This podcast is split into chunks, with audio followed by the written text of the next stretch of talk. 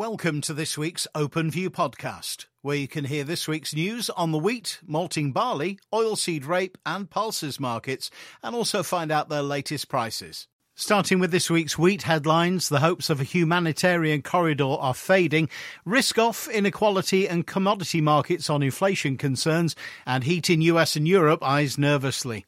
Grain markets recovered from their recent lows as hopes of progress on humanitarian corridors faded with Ukraine unwilling to accept the terms on offer.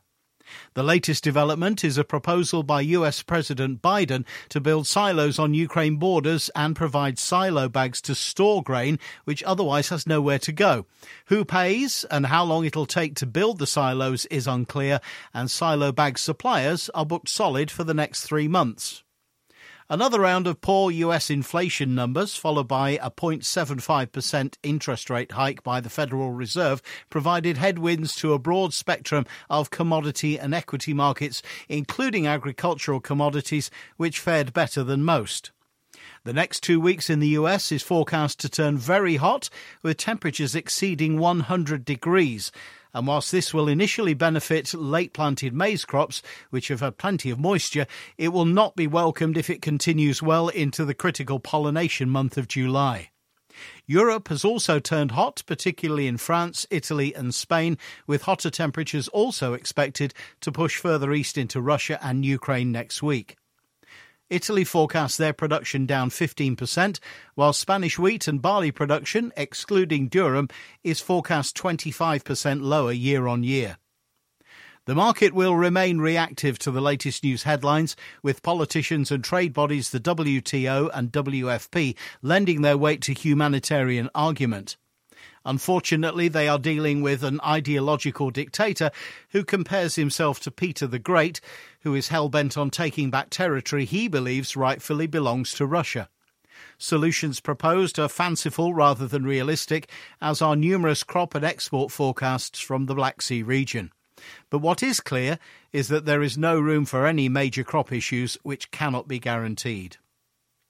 On to malting barley, this week's headline average qualities reported in France. The winter barley harvest in France, the Balkans, and the Ukraine is underway. So far, French winter quality north of the Seine, east and west of Paris, is average to above average yield. Early spring barley in the south and west is usually more variable with yields from 5.5 to 7 tonnes per hectare and much more mixed quality. Denmark continues to lead the field in selling its 2022 crop. As export malting barley prices have weakened again in the last week, our market has stalled.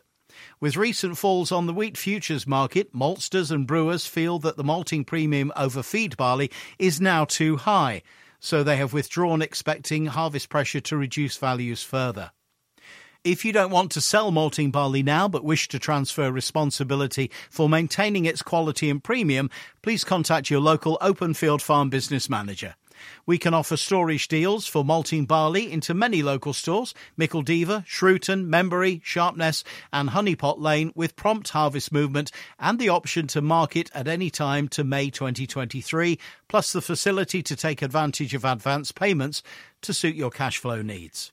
And finally, for the latest prices for feed wheat, feed barley, and oilseed rape, please contact your local OpenField farm business manager. Thanks for listening. To find out more or to get our OpenView email, please speak to your regular OpenField contact or email us at communications at openfield.co.uk.